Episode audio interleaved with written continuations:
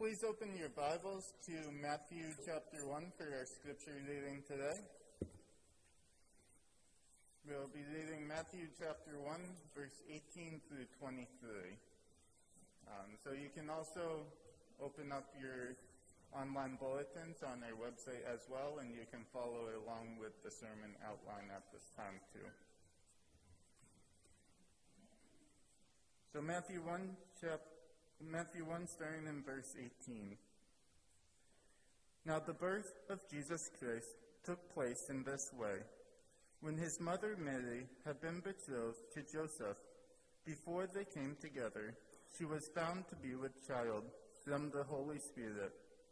And her husband Joseph, being a just man and unwilling to put her to shame, resolved to divorce her quietly.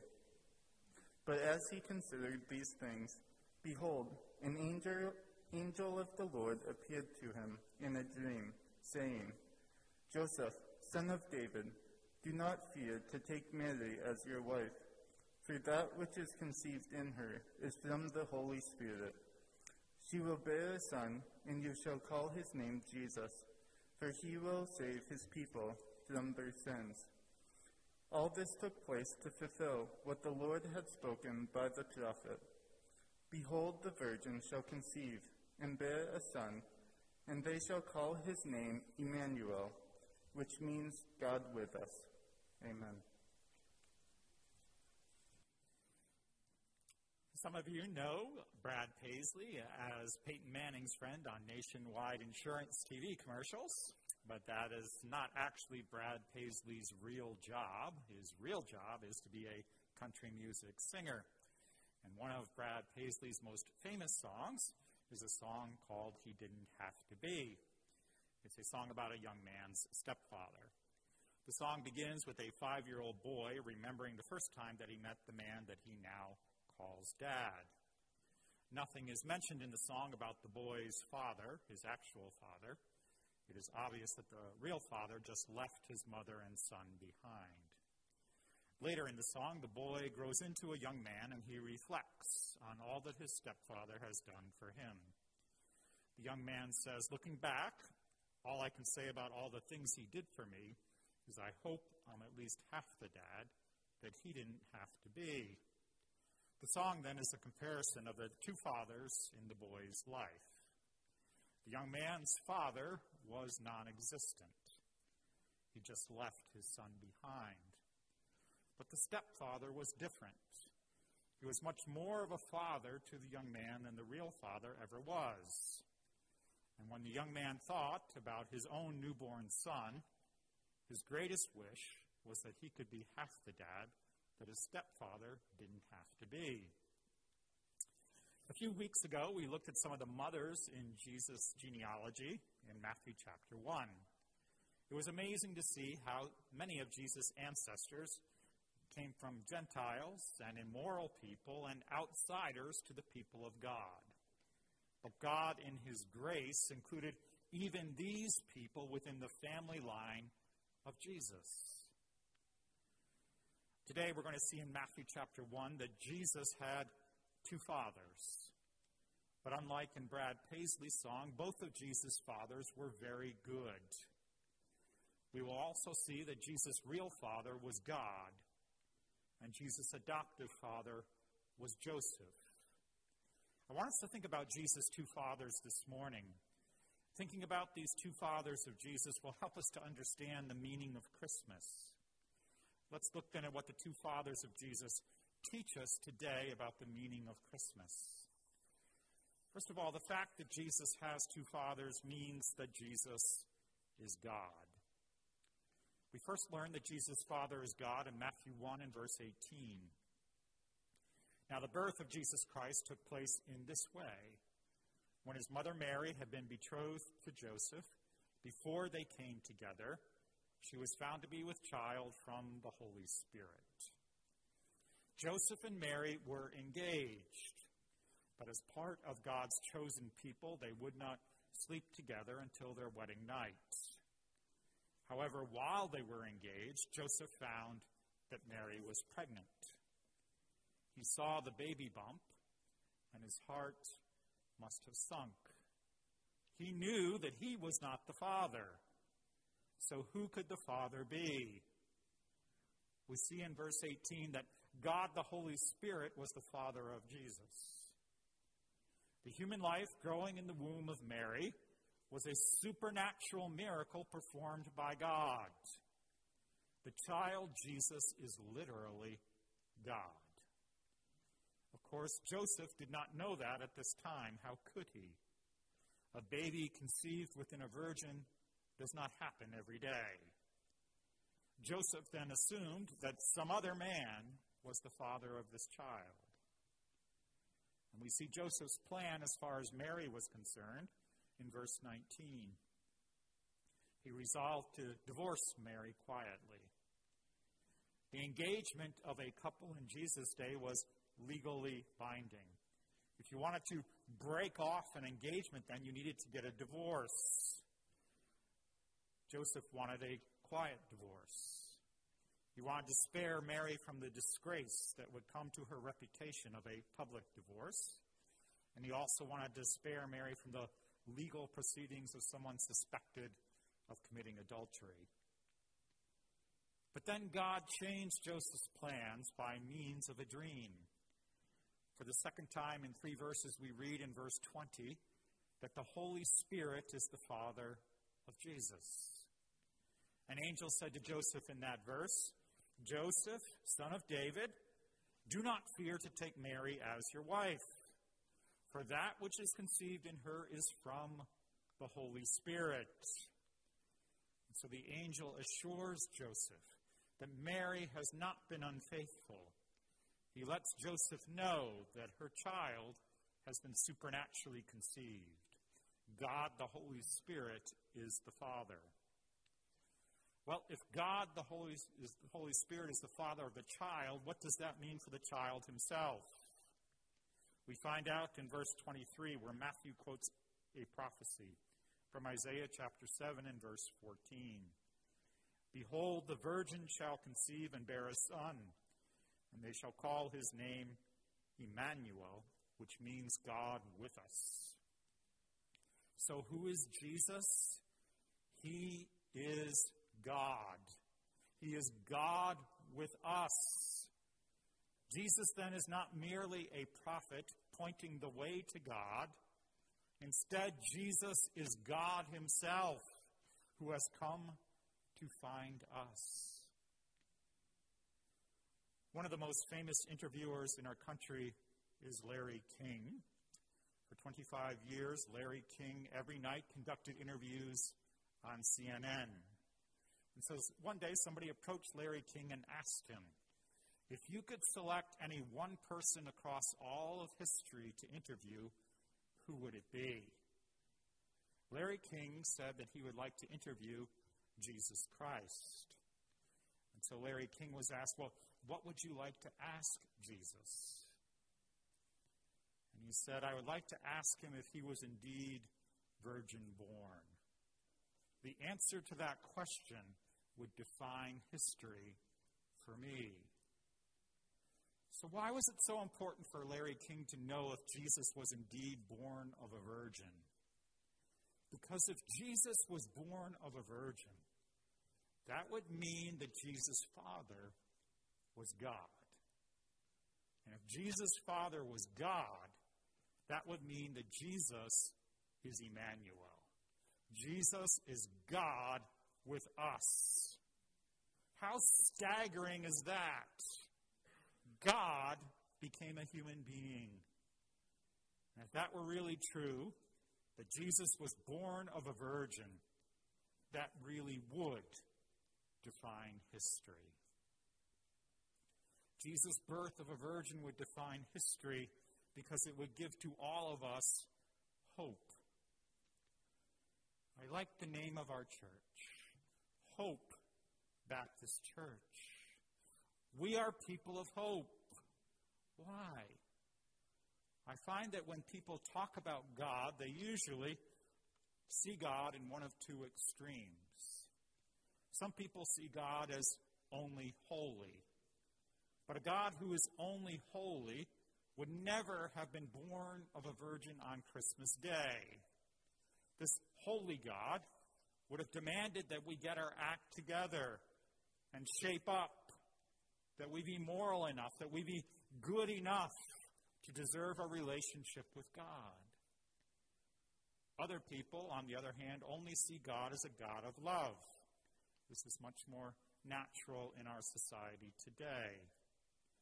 And so when we sin against God, when we hurt other people, God just looks the other way and gives us a giant hug because he loves us so much. That's how many people view God today. But a God who is only love would also have never been born of a virgin on Christmas Day either. Why bother? He's going to love you no matter what anyway.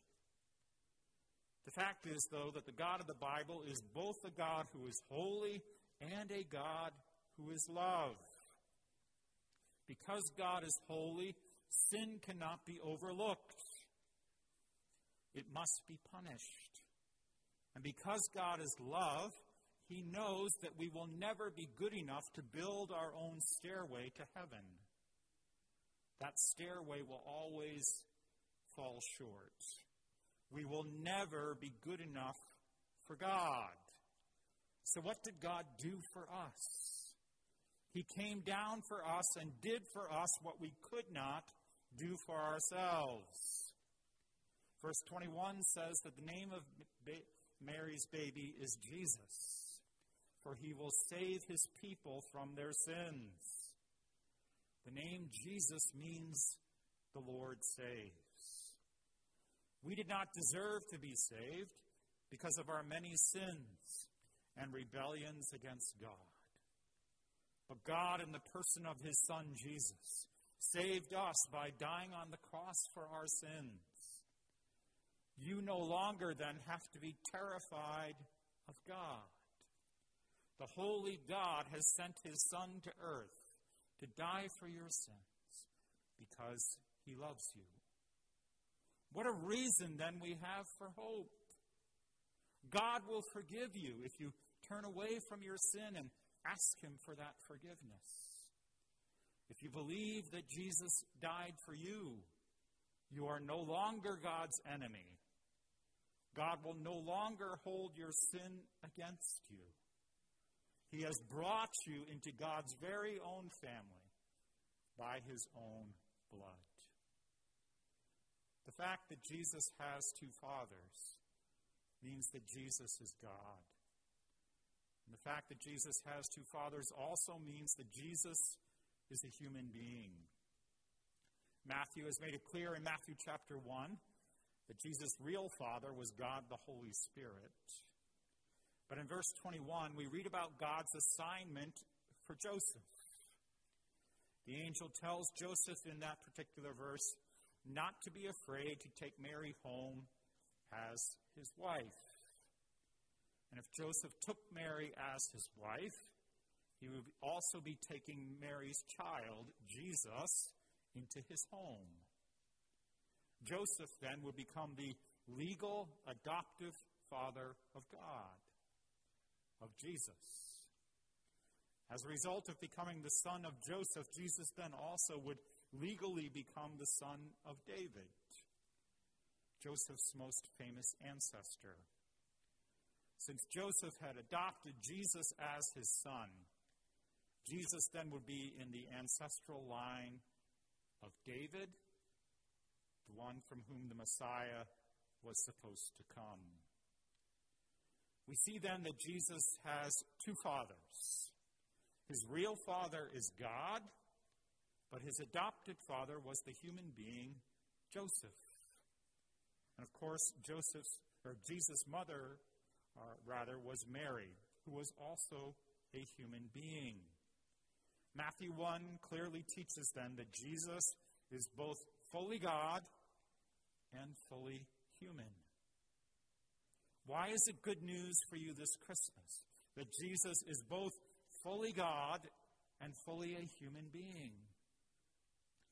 Because Jesus is fully God, Jesus then lived a perfect life, on this earth. He lived a life that no other human being could or would live. No human being is perfectly holy. We all sin. But Jesus was perfect. He was perfect because he is God. And because Jesus was perfect, he could also be the perfect sacrifice that we needed to pay for our sins on the cross. But Jesus is not just fully divine, Jesus is also fully a human being. And because Jesus is human, he can represent all of us before God. Jesus, as a human being, could be and would be the substitute that all of us need to pay for our sins. But practically speaking, what does it mean for us and how you live your life today that God became a human being in the person of Jesus? How does that change how you live? First, it means that every day we are to follow Jesus' example in living a life of sacrificial love. I'd like for us to read out loud together from Philippians chapter 2 and verses 5 and 6. Let's read together. Have this mind among yourselves, which is yours in Christ Jesus, who, though he was in the form of God, did not count equality with God a thing to be grasped. As Christians, we live with a certain mindset. We are to be little Christs in our world, following in the footsteps of Jesus every day in how we live. And how did Jesus live? He entered into this world as God, but he laid aside the glory that he had as God in order to live as an ordinary human being among other ordinary human beings. He voluntarily then held back some of the power that he has as God in order to live among us as a human being. And yet, Jesus, even though he was God, came to serve us. He came to serve ordinary humans like you and me. He even served people who hated him and misunderstood him. He did not demand to be treated like God. No, he even loved his enemies. And Jesus also loved the last, the least, the lowly, and the losers among us. Jesus lived this way even though he was God. Do you? Do you love and serve people without power, without beauty, and without money. 25 years ago, a singer named Joan Osborne sang a song with some terrible theology called One of Us. The song implied that we human beings could be gods. It also raised other doubts about traditional Christian beliefs. So, yeah, that's bad. That is wrong. There is only one God, and newsflash, none of us are him. But even though I did not like the song, I loved the question that was asked in the chorus to the song. She asked, What if God was one of us? Just a slob like one of us, just a stranger on the bus, trying to make his way home. When I heard that chorus, I wanted to shout at the radio to Joan Osborne God was one of us. God is one of us. And his name is Jesus. How awesome is that? That our God became one of us.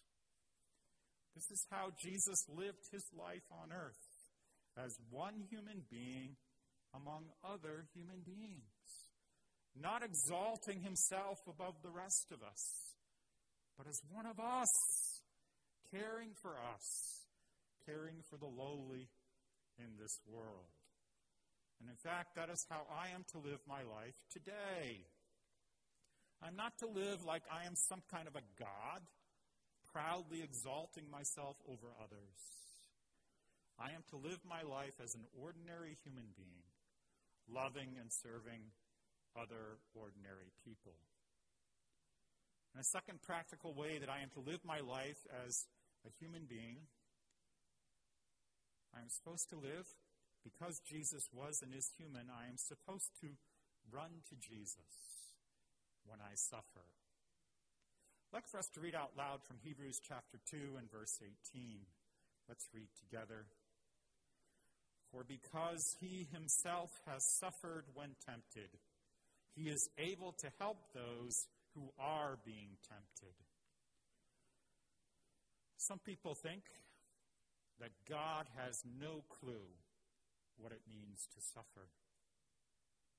God is up there in heaven where everything is perfect. What does God know then about my pain? What does God know about suffering? Actually, Jesus knows a lot about suffering. Jesus suffered when he came to earth. In fact, Jesus suffered more than anyone else ever has or will. And Jesus won the victory over that suffering in his death and his resurrection. So Jesus can help me. Don't believe the lie that God does not understand suffering. God has been to all of the hard places where you have been. God has been in the darkness where you are now. And Jesus made it through that darkness and he came out the other side. The fact that Jesus is a human being who suffered makes this part of the message of Christmas. Finally, the fact that Jesus has two fathers means that Jesus is God with us. The fact that Jesus is God with us is why Matthew quoted from Isaiah 7:14 in verse 23. Behold, the virgin shall conceive and bear a son, and they shall call his name Immanuel. Now, clearly, Matthew believes that the virgin in Isaiah chapter 7 refers to Mary, and Immanuel in Isaiah chapter 7 refers to Jesus. Jesus is the one who is both fully divine and fully human, who has come to us to live among us to save us. He would be the one who would come into the world to save us from our sins. This fulfills, according to Matthew chapter 1 and verse 22, the prophecy of Isaiah. Some Christians, though, when they take the time to actually read Isaiah 7 and 8, don't actually see Mary and Jesus in that passage. It looks like the virgin in Isaiah chapter 7 and 8 refers to Isaiah's fiance at the time. And it looks like the child that Isaiah and his wife would have after their marriage would be the Immanuel, who would also go by the catchy name of Maher Shalal Hashbaz. This child of Isaiah and his wife would be assigned to Israel's king Ahaz and to all of Israel that God was still with his people. By the time that that child grew up and had become a toddler, God would save his people from their many enemies all around them. And so, if that is the case, how come Matthew said that this prophecy in Isaiah referred to Jesus and to Mary. Because sometimes prophecies in the Old Testament have two fulfillments. They are partially fulfilled in persons or events in the Old Testament. But then later, a prophecy is fulfilled or filled full, as it were, in the person of Jesus. God let Israel know that he was still with Israel in Isaiah's day by saving Israel from their powerful enemies by the time that Isaiah's fiance had gotten married and then conceived a child in the natural way, and then the child had grown up and become a toddler. But how much more did God let us know that He is still with us by sending a child who more gloriously and more miraculously was actually born of a virgin, conceived of a virgin? How incredible is that? And the child born to Mary would not just save us from the enemies in the nations around us. Do you know what Jesus has saved us from? Jesus saves us from sin. Jesus saves us from death. Jesus saves us from hell. Jesus saves us from Satan, from guilt, from condemnation, from judgment, from shame, and from many other of our greatest enemies. Church, is God with us? He is with us in the person of Jesus. Truly, God is with you today in Jesus Christ. That is part of the meaning of Christmas that we can't miss. God is with us. How great is that? So, what does it mean for us as Christians that God is with us in Jesus? It means that God is always near. No matter what is happening in my life, God Himself is near to me. Think about how Jesus came to earth at Christmas. God, Jesus did not come to earth as an adult man. Rather, this picture shows you how Jesus came. Jesus came to us as a baby. And little babies want to be near their parents. Babies love to be picked up, to be hugged, to be kissed. And they love with their little fingers to latch on to their parents. Babies love to cling to you. Babies love to be near their parents. And at Christmas, God showed us that He wanted to get near to us as near as a baby is to his parents. God literally moved heaven and earth in order to get close to us. And so today, God is so near to me that I can hear Him speaking to me as I read the Bible. And God is so close to me that I can speak to Him as I pray. And I would also say, God is so near to me that I can feel His presence here as we worship together as God's people on Sundays. Do you know what comes to you as you feel God near you? Joy. I remember when both of my sons were born, I had the same reaction. I cried. I cried tears of joy when my boys were born. I cried to be near to someone that I loved so much and someone who loved me so much. Now, I have to be honest with you, joy is not something that comes naturally to me. When my children were born, I naturally had joy. But much of the time in this world and in this life, I'm, I'm not naturally a joyful person.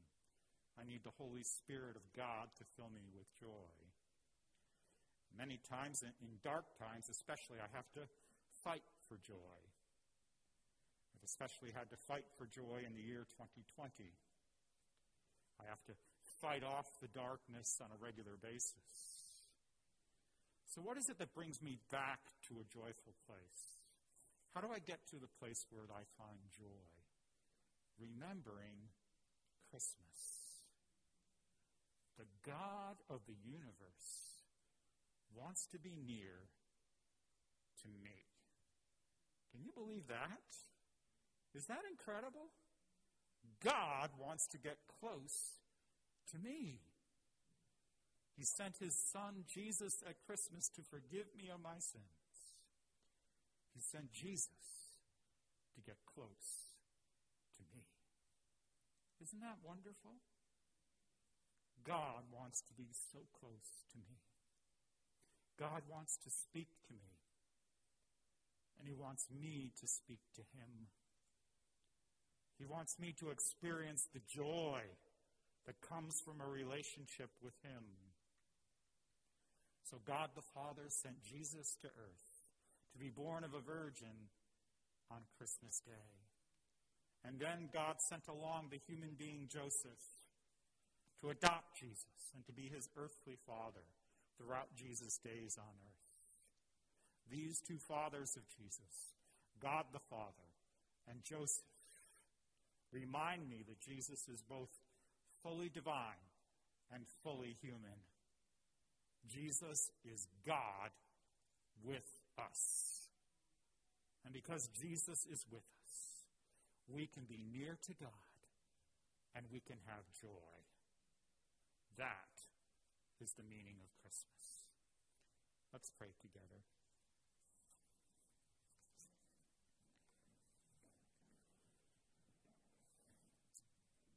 Dear Jesus, how grateful we are that you have come to earth to get close to us.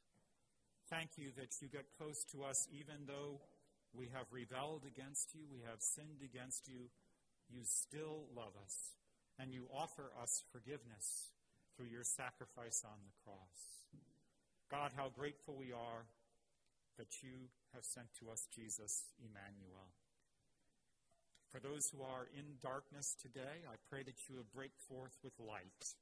Pray that you would bring us all joy as we remember that you have come close to us in Jesus Christ.